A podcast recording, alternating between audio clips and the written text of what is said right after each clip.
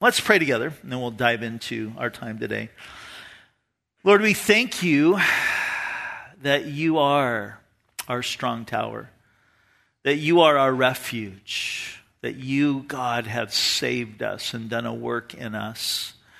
And Lord, I pray today that as we consider your word, that Lord, you would stir us up, that you would do a work in our hearts today that would be lasting, that we, Lord, would, would experience, God, your Holy Spirit challenging and encouraging and transforming. And Lord, we pray for the broken and hurting in our community and in our spheres of influence, those people that don't know Jesus. God, we pray that they would come to know you this year. And Lord, we just want to surrender ourselves as we were singing today to be vessels and instruments that you can work in and work through.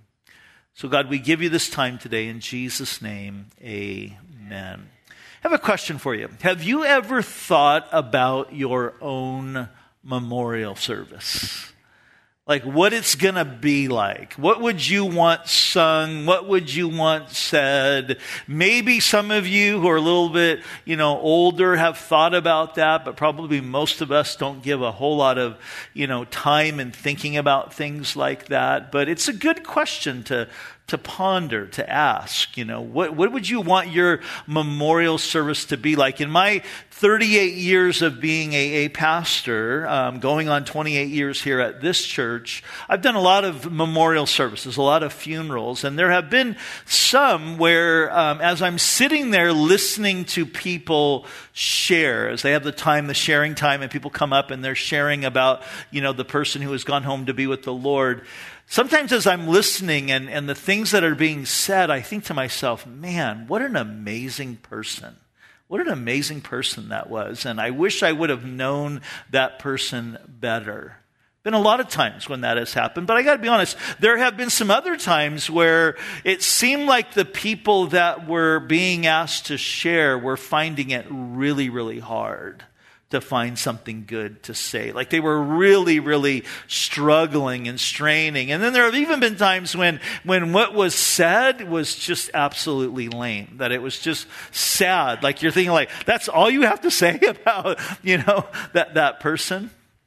So I think it's a good question for us to consider. What would people share at your service? What would they have to say? Would they have a lot to say? Would they, would they have a, a, lot to say about the impact that you have made on their lives, or would they be straining? Now, I want to say this, because right now some of you are going like, oh man, I'm so discouraged, because like, I don't know anybody would even want to share it. My, eh, you still have time, okay? You still have time to make an impact. But I bring this up because in the passage we're going to look at today, we're going to see Paul the Apostle meeting with the elders, the leaders of the church in Ephesus on this island. He's going to have a little mini kind of conference with these guys. And he's going to give his farewell message. And as you know, we've talked about this. Paul spent three years pastoring the church in Ephesus. And it was a church that he poured the most amount of time into. And it was a church that had a tremendous impact. I mean, the gospel went all over Asia from the impact that was there um, in Ephesus. And Paul is going to give this farewell message. And in it, he's going to really share his heart. He's going to share, you know, some things that are on his heart. And what he shares are things that I could see the church in Ephesus, if Paul had a memorial service, these are some of the things that they would have shared about Paul and the impact that he made. So we're going to pick it up in verse 13. And we read this. It says, Then we went ahead, Luke speaking here, who wrote the book of Acts, to the ship and sailed to Assos and they're intending to take Paul on board, for he had given orders, intending himself to go on foot. So they sailed, Paul's going to meet them. And when he met us at Assos, we took him on board and came to Mytilene. And we sailed from there, and the next day came opposite Chios. And the following day we arrived at Samos and stayed at Trogyllium.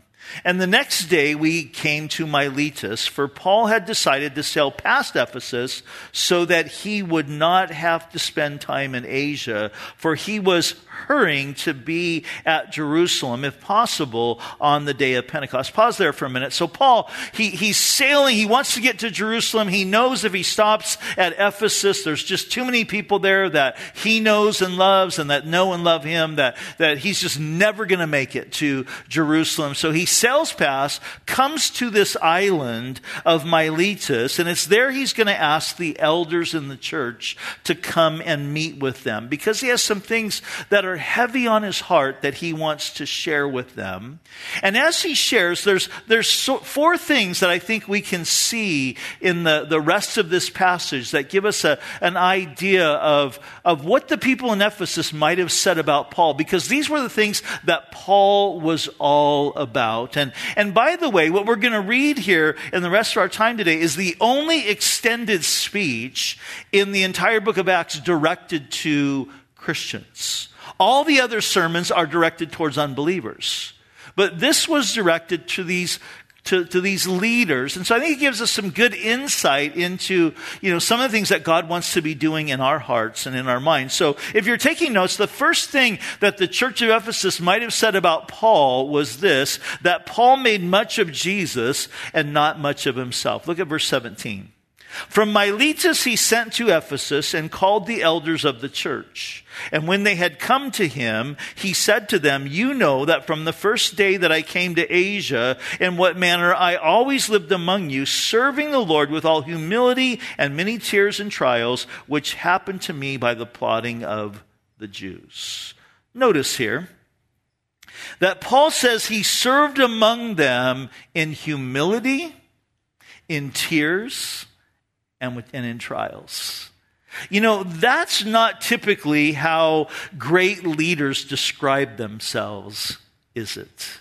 Leaders often talk about their victories, their accomplishments, and their strengths. But Paul says, I was with you in all humility in trials, in tears, in, in weakness, in other words. And it's interesting, the word humility used in verse 19 is often translated weakness, and it's almost always considered as an insult. It meant low, defeated, and weak. But this particular word is used over 200 times in the Bible, and it's almost always presented as a virtue.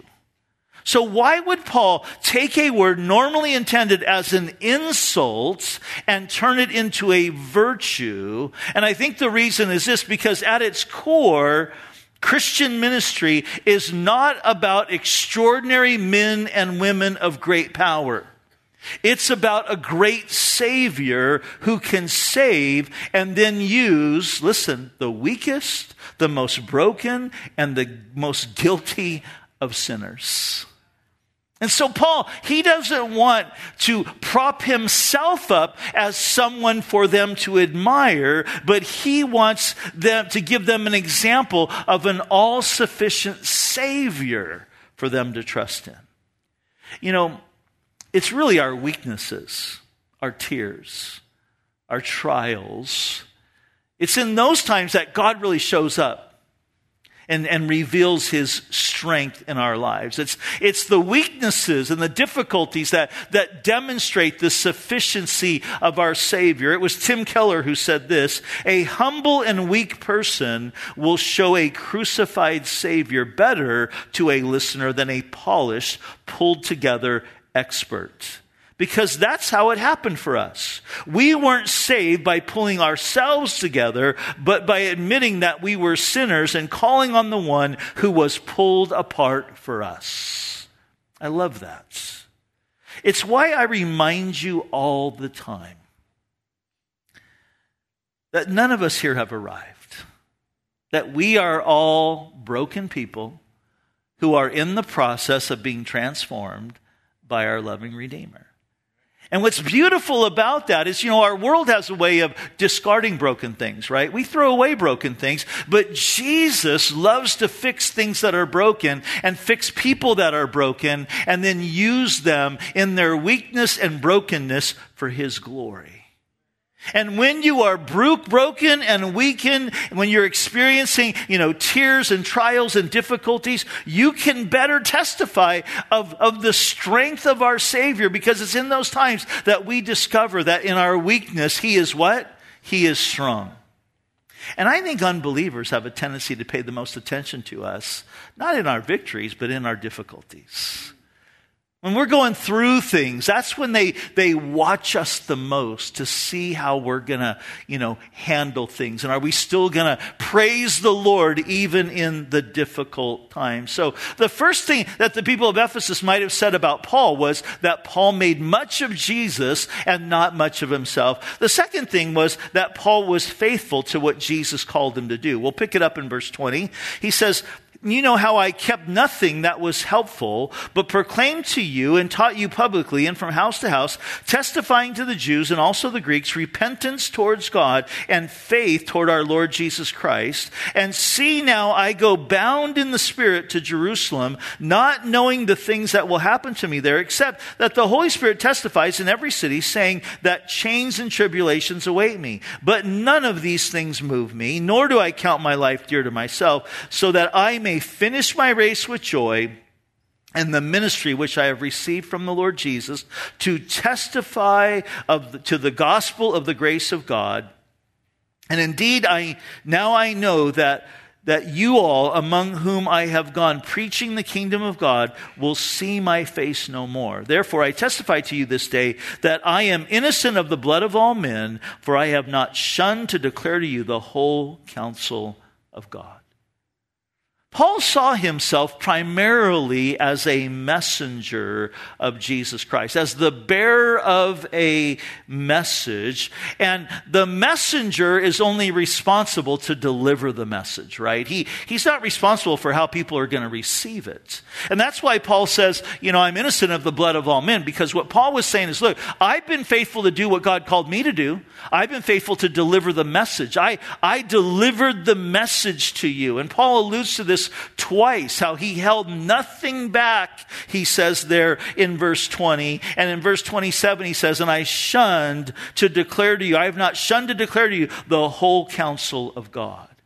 And by the way, it's verse 27 is one of the verses in the Bible that, that we in Calvary Chapel look to for our model of teaching verse by verse and chapter by chapter through the Bible. That, that we believe that's the best way to give the whole counsel of the Word of God is to study it all is to go through the whole counsel of the Word of God, chapter by chapter, verse by verse. One of my friends put it this way. He says that we're about teaching the whole Bible because the, teaching the whole Bible makes for whole Christians who can then in turn reach the whole world.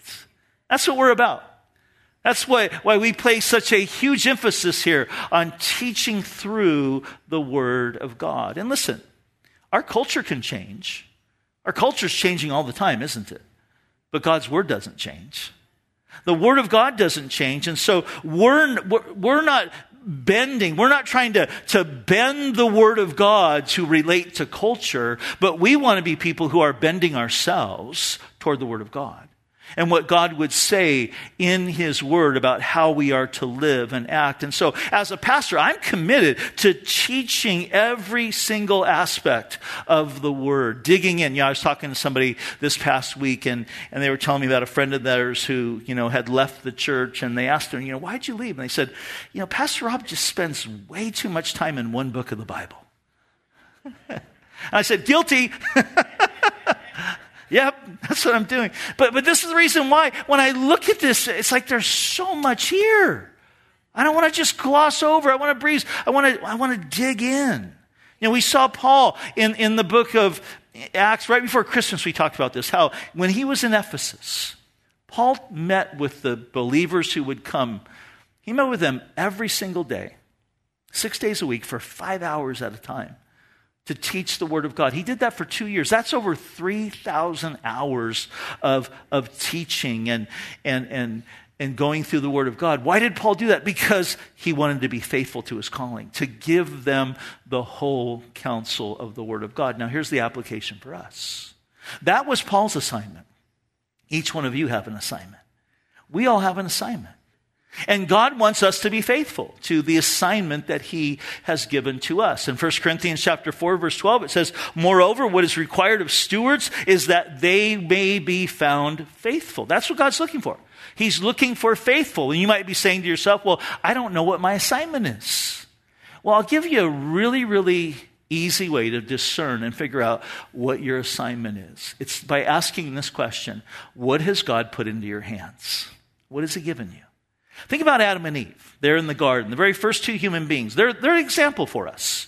Is God, basically, he could sum up Adam and Eve's assignment in this way. They were to love God, they were to love each other as husband and wife, and they were to take care of the Garden of Eden. That was their assignment. That's what God had put into their hands. So the question, what has God put into your hands? What resources?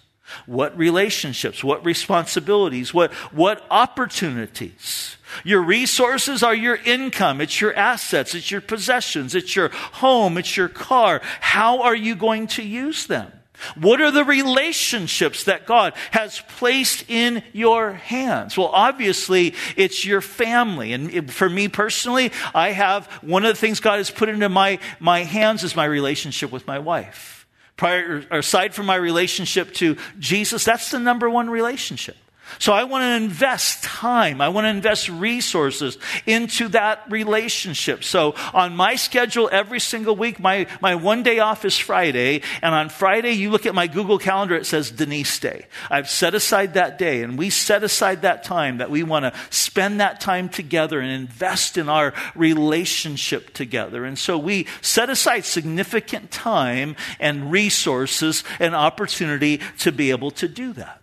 I have my kids that are all grown, but they're still a part of, of who I'm investing in and pouring into. I have my grandkids, you know, every single Saturday.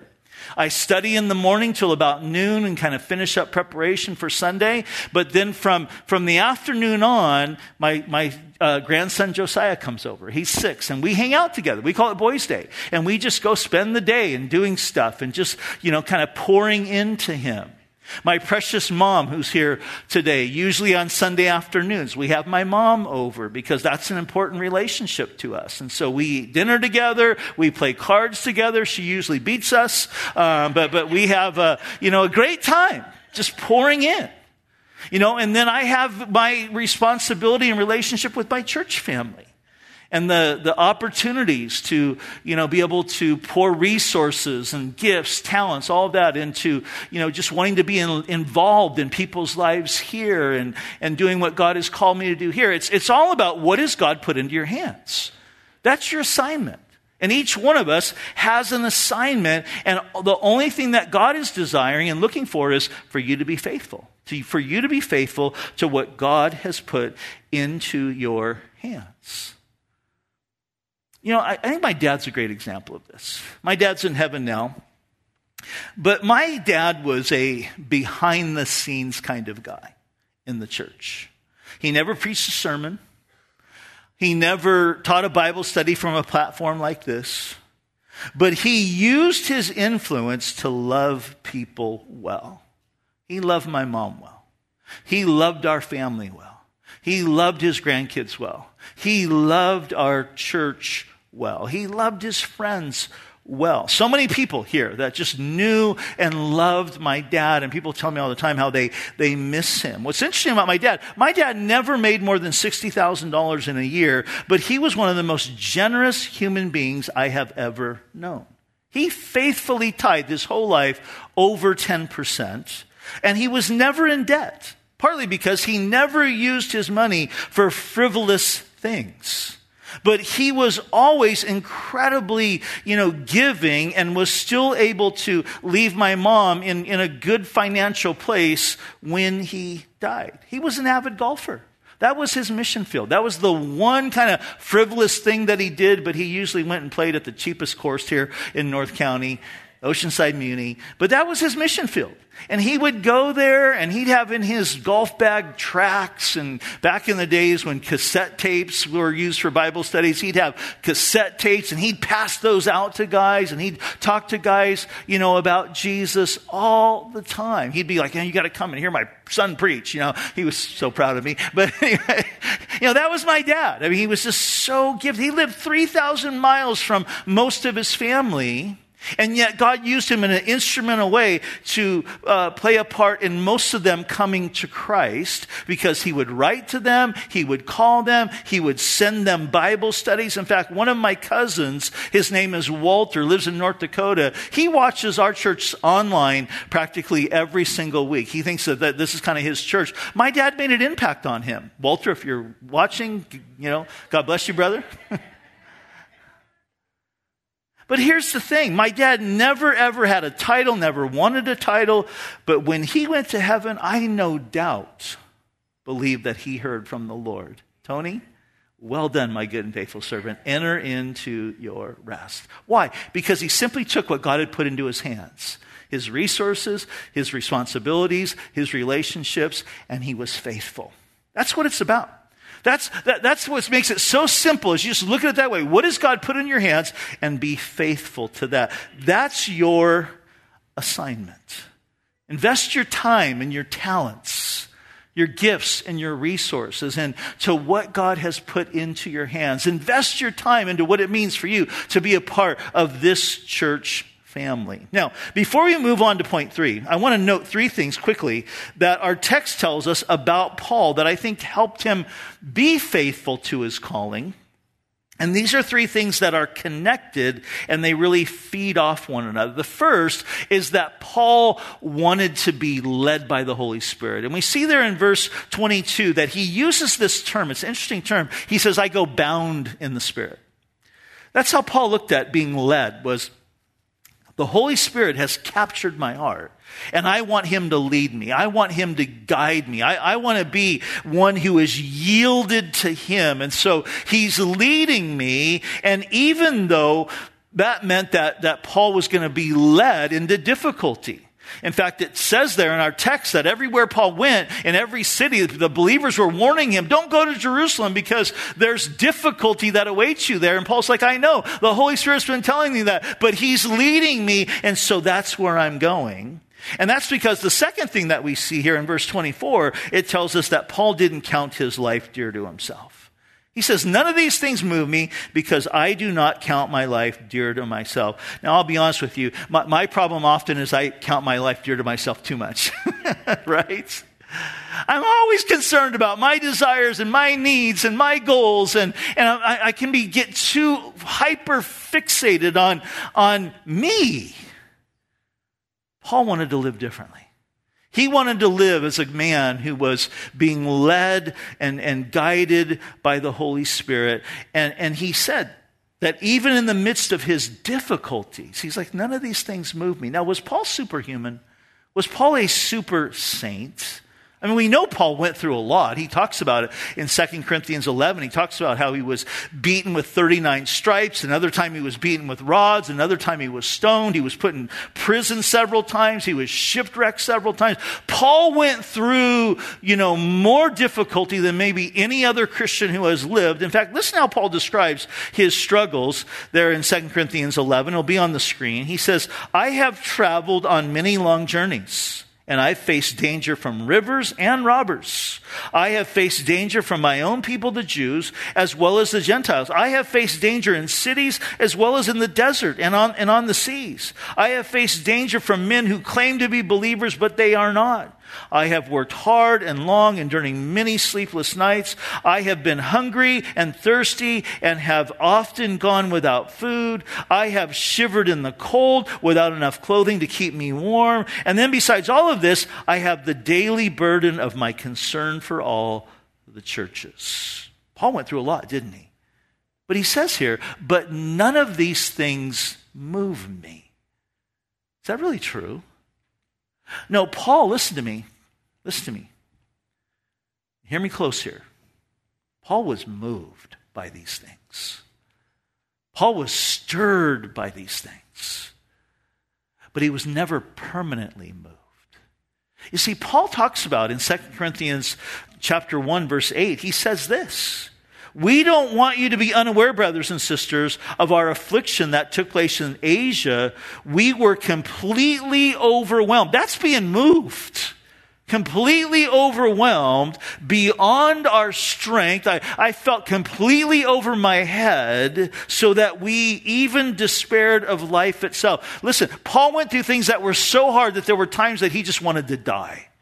That he was just like, God, just please take me home. So when Paul says, none of these things move me, is, is he really being honest? I think what he's saying is this, is none of these things permanently moved him. In other words, his struggles didn't define him. They didn't define him. They didn't make him want to quit, or they didn't make him quit. They might have made him want to quit uh, sometimes, but, but he, didn't, he didn't ever quit. He kept going because he knew that God was in control. He knew that the Holy Spirit was leading him. And so he didn't count his life dear to himself because it wasn't about Paul. It was about Jesus being glorified. And so my point is this. There are going to be things in your life and my life that will move us in the same way that there were things that moved Paul, but he didn't let those things permanently disable him or define him. He rose up. He kept going with a confidence because he knew that God was in control, that Jesus loved him and had captured him. He knew that the Holy Spirit was leading. He knew that God was on the throne. And here's the third thing we can learn from Paul about being faithful to our calling is Paul was always looking to the end of the race. He was always looking to the prize. Again, in verse 24, he says, But none of these things move me, nor do I count my life dear to myself, so that, everybody say, so that, I may finish. Everybody say, finish. My race with joy and the ministry which I received from the Lord Jesus to testify to the gospel of the grace of God. What kept Paul being faithful is he was looking for the prize. He was looking to the end. You know, there's a lot of Christians who start well in the Christian life, but they don't finish well. You know, we've seen in the music industry, you know, one hit wonders, you know, Carly Rae Jepsen, Milli Vanilli, you know, one hit wonders. Remember those guys? God doesn't want us to be one hit wonders. No, he wants us to finish strong. It's, it's not how we start in the Christian life that really matters the most. It's how we finish. And, church, can I plead with you today? Let's finish well. Amen? Let's be those who finish well because heaven is waiting because eternity is longer. Eternity, listen, can, eternity with the Lord in all that He has for us. He's coming back, you know, this earth. He's going to set up his kingdom. We're ruling and reigning. He has so much in store for us. It's going to make this life look like a short walk in the park compared to what eternity is going to be like. Later is longer. Let's live for the prize. Amen? I love how Paul puts it in First, Second Corinthians 4. He says, Therefore we do not lose heart, even though our outward man is perishing. And a lot of us hear that and go, Amen, Paul, my outward man is perishing. Yet the inward man, here's the good news, is being renewed day by day for our light affliction. That's how, how God sees what we go through here. Our light affliction, which is but for a moment, feels like it's been forever, is working for us a far more exceeding and eternal weight of glory. While we do not look at the things which are seen, but the things which are not seen. For the things which are seen are temporary, but the things which are not seen are eternal. And that's what we're looking for. Paul lived with eternity in view. So he was running his race to win. Can I encourage you, church? We're in a race. Don't just run to run. Don't just be content with being in the race. Let's run to win. So the church in Ephesus might have had this to say about Paul that Paul made much of Jesus and not much of himself. Paul was faithful to his calling. Number three, if you're taking notes, Paul cared deeply for the church. We'll pick it up in verse 28. Therefore, take heed to yourselves and to the flock among which the Holy Spirit has made you overseers to shepherd the church of God, which he purchased with his own blood. Now, Paul says something here that I think all of us need to take note of and remember, and it pertains to us individually as well as us corporately. Because you see, it's believers in Jesus Christ that make up the church. And what Paul says here about the church is that the church was purchased with the blood of Jesus Christ. You are valuable to God. You are so valuable, and God desired so much to have you in His family that He sent His prized possession, His beloved Son, to come and die on the cross, to shed His blood, to cleanse us of our sin, and to redeem us out of the bondage of sin and the bondage to the devil. And He did that because He loved you and He wanted you to be a part of His family. You are blood bought. And the blood that has been spilled to bring you into the family of God was the very blood of Jesus. And Paul says, if Jesus poured out his blood for the church, I'm going to pour my life into it. I'm going to pour my life into the church. Now, I know that your role and my role is not the same as the Apostle Paul. And your role isn't the same as mine or maybe somebody who is on staff here. But I want to say this the church should be precious to all of us. You know why? Because it's precious to God. He purchased it with his blood. You know, sometimes I meet people who say, you know, Rob, I, I'm a Christian. I love Jesus, but I can't stand the church. That's why I don't go. You know, the Bible tells us that the church is the bride of Christ. So that would be like you saying to me, you know, Rob, I like you. I think you're pretty cool, but I can't stand Denise, your wife. We're not going to be on very good terms. We're not going to get close. If that's your heart, that's what you would say. Well, listen, I know my wife isn't perfect, but She's an incredible human being. She loves Jesus, man. She loves the church. In our marriage, I definitely got the better end of the bargain, you know. She is for sure my better half. But I know, I know she's not perfect. She would never say, I'm not perfect, but I love her with all my heart. So if you and I, if we're going to be friends, you're going to need to love my wife too. Or at least like her a lot, okay? Well, so too, Jesus calls us his bride. And he knows that we are not perfect. He knows that we are broken and that we are people in the process of being transformed. But Jesus loves his bride. And so if you love Jesus, you're going to need to love the bride too. Amen? So because Paul cared so much for the bride of Christ, so much for the church, he says to these leaders in verse 28, he says, Hey, take heed to yourself and to the flock of God that he has put you over. And I want you to notice the order. He says, first take heed to yourselves, and second to the flock. He's telling these guys to keep watch over your own hearts.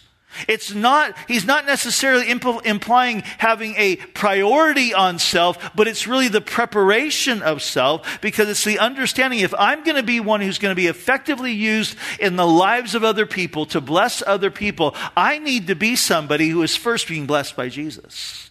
If I'm going to be used as somebody that the Lord can use to, to, to pour into others, I need to first be one who is being poured into by Jesus. He's talking here about our devotional life, coming before the Lord. You know, there was a man who went on a trip to France. It was a business trip. And while he was there, he, he got a little present for his wife. It was this little jewelry box that was supposed to glow in the dark. But when they got home, it, it didn't work. It didn't glow in the dark. And all the instructions were in French, and neither one of them spoke French, so they didn't know what to do with this. Well, she happened to have a friend who spoke French, and she brought the little box and the instructions and said, Hey, this is supposed to glow in, glow in the dark, but it's not working. And she read the instructions and said, Oh, it's like a solar box. You need to set it in the sunlight for it to then glow in the dark. You know, the same thing is true of you and I. If we're going to glow and shine for Jesus in this dark world, we need to first sit in the SON sunlight.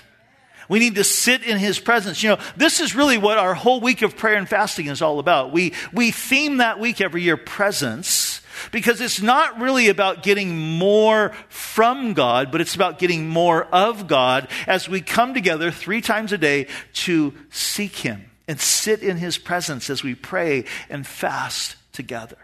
As we take time to, you know, when we would normally be eating, that we're going to seek him in prayer. We're fasting from food. When we normally maybe would be caught up in our, on our phones or on social media or involved in some kind of tech, that we fast from that and we're, we're seeking Him and we're fasting, you know, from entertainment to sit in His presence so that He can shine on us, so that we can shine bright in this dark world. And listen, if you want to do well in your assignment, it starts with taking heed to yourself and your own walk with the Lord. And then let Jesus flow out of what he's doing in your heart. So Paul says to them, take heed to yourself and to the flock. And then he says something to these men that was probably hard for them to, for him to say and even harder for them to hear. Look at verse 29. He says, For I know this, that after my departure, savage wolves will come in among you, not sparing the flock. Also, from among yourselves, men will rise up, speaking perverse things, to draw away the disciples after themselves. Here's what Paul's saying Not everyone who says they do really cares about the church. Some merely want to use the church for their own benefit. And Paul says to these guys, Beware, watch on, be on guard, because wolves are going to seek to come in. And wolves, this is what they do they eat sheep. Shepherds care for the sheep. Wolves, they eat sheep. They prey on the sheep. But then Paul says, and even from among yourselves, oh, how that must have just like a dagger to their hearts, right? Oh, one of us. And so it's so vitally important. We need to take heed to ourselves. We need to always be on guard. We need to always be pressing into Jesus. And Paul said, you know, you guys know, look at verse 31. He says, therefore watch and remember that for three years I did not cease to warn everyone night and day with tears. And this is my point. Paul cared so much for the church that he wasn't afraid to say the hard things, even to these guys that he loved deeply. So at Paul's memorial service, the sharing from the people in the church of Ephesus might have centered around how Paul made much of Jesus and not of himself, how Paul was faithful to what Jesus had called him to do, and how much Paul loved the church of God. And number four, that Paul gave more than he took. Look at verse 32. So now, brethren, I commend you to God and to the word of his grace, which is able to build you up and give you an inheritance among all who are sanctified. I have coveted no one's silver or gold or apparel. Yes, you yourselves know that these hands have provided for my necessities and those who were with me. Remember, Paul was a tent maker. He worked on building tents on the side, preached in the afternoon, verse 35. I have shown you in every way by laboring like this that you must support the weak and remember the words of the Lord Jesus that he said it is more blessed to give than to receive. Paul thought that the, the successful life and a blessed life is one in which you give more than you take. Why did Paul think that way? Because that was the model of Jesus. Remember, Jesus said, I didn't come to be served, but I came to serve and give my right, life a ransom for many. Remember on the night before Jesus was going to go to the cross? Remember what he did with his disciples? How he took some water and he washed their feet? I mean, that was the lowest job for the lowest servant in the house. He would be the one assigned to wash feet. And that's what Jesus did. He, he lowered himself in that type of way. Now, I got to tell you, On most days, if I knew tomorrow, you know, I was going to die, uh, tonight would be about me. It would be me time, you know. It'd be like, hey, cook me a good steak, uh, you know, give me a, a back rub. I mean, that would be my mentality. But Jesus was so different. And Paul keyed into that. And he sought to live his life that way, that he really believed in the premise that Jesus gave, where Jesus said, It's more blessed to give than to receive. Know, when you begin to really understand that, that's the mark of maturity. I mean, you want to live, to live a blessed life. Apply that principle. It's more blessed to give than to receive to every aspect of your life. Apply it in your marriage, in your parenting, in your friendships, and in your involvement in the church. If you want to flourish and, and fulfill your assignment that God has given to you, give more than you receive. Let your life be marked by giving to others and not taking. And here's what I think that means. I think it means this. I think that this is where it starts. You stop taking accounts. You stop keeping accounts. Because this is what we do so often, right? Well, I did that for you last time. Remember? Remember last time what I did? It's your turn now you know? Or we say things like, you know, I'm, I'm scoring some points now, you know, with the ideas, you know, they're going to pay me back later. And we have that tendency. Jesus said, no, no, no. Live in this mentality. It's more blessed to give than to receive. Be a giver, not a taker, and you will be blessed big time. I'll close with this story. How many of you ever heard of a guy by the name of William Tyndale? Ever heard of William Tyndale? William Tyndale published the first English Bible. It was called the Tyndale Bible. And in the 1500s, this Englishman, William Tyndale, wanted to translate the Bible from, uh, which was written in Greek and Hebrew, he wanted to translate it into English. But at the time, there was not an English Bible, only a Bible in Latin there in England. And so most Englishmen couldn't read Latin, so they couldn't read the Bible. And this really troubled um, Tyndale. So he wanted to get the Bible translated into English, but the problem was it was illegal to translate the Bible. You could actually be killed for trying to translate a Bible. But God intervened through this wealthy, godly businessman by the name of Humphrey Monmouth. And Monmouth protected Tyndale. He gave him a place to work. He provided for him. He even used his merchant ships to smuggle the first English New Testaments into England. And this is what's really, really interesting about that story. Very, very few people have ever heard of Humphrey Monmouth. A lot of people know William Tyndale. They know the Tyndale Bible. But very few people, they, they even know the name Humphrey Monmouth, but his partnership with Tyndale changed the world. It changed Christianity, and he didn't care who got the credit for it. He just wanted to use his resources to get the job he saw an assignment that God had put into his hands, and he sought to see how he could be used in that way for the glory of God. That's how we need to live. Use what God has put into your hands for his glory. Let's wrap up the final couple verses here as we see how kind of leads us where Paul goes next. This is where we'll pick it up next week. Verse 36. And when he had said these things, he knelt down and prayed with them all. Verse 37. And then they all wept freely and fell on Paul's neck and kissed him, sorrowing most of all for the words that he spoke, that they would see his face no more. And they accompanied him to the ship. Let's pray together. Father, we thank you that you have saved us.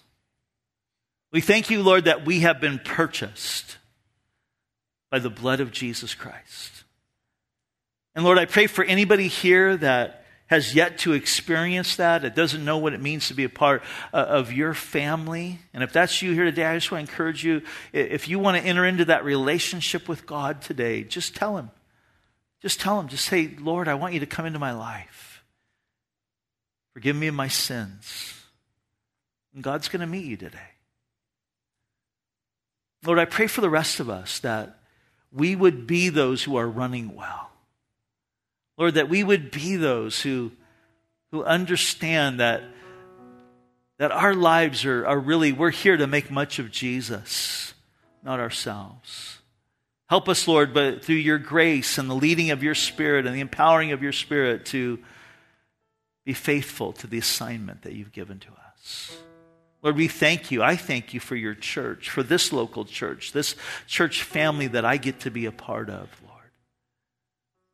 I pray that you'd help us to just cherish how special it is to be a part of a family like this. And God, I pray that each of us would be investing our time and our gifts and our resources into what you want to do in us and through us in this family. Lord, you are such a giver. Lord, make us givers. Do that work in us, Lord, we pray. We love you, Lord. We thank you, Lord. We desire, God, that you would do that work in our hearts. As we just remain right now in this attitude of prayer, I think the Lord would have us to just allow this to kind of marinate in our hearts as we take a little bit of time to just worship Him, to wait upon Him. Maybe you're here today and you realize that in this race you, you haven't really been running, haven't been running hard. Just been kind of cruising along and and you want to run strong. You want to depend upon the Lord. Up front today, there are men and women available to pray for you. Maybe you're in the midst of a deep trial right now that you're, that you're going through a struggle. Know this Jesus is with you, He sees you, He loves you. He wants to be magnified in the midst of your difficulty.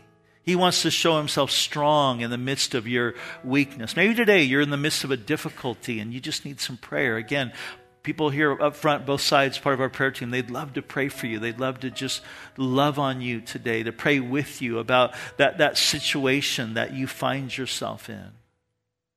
But right now, before we walk out into this day, let's make much of Jesus as we once again lift up our voices and our hearts, our hands, and in worship to Him.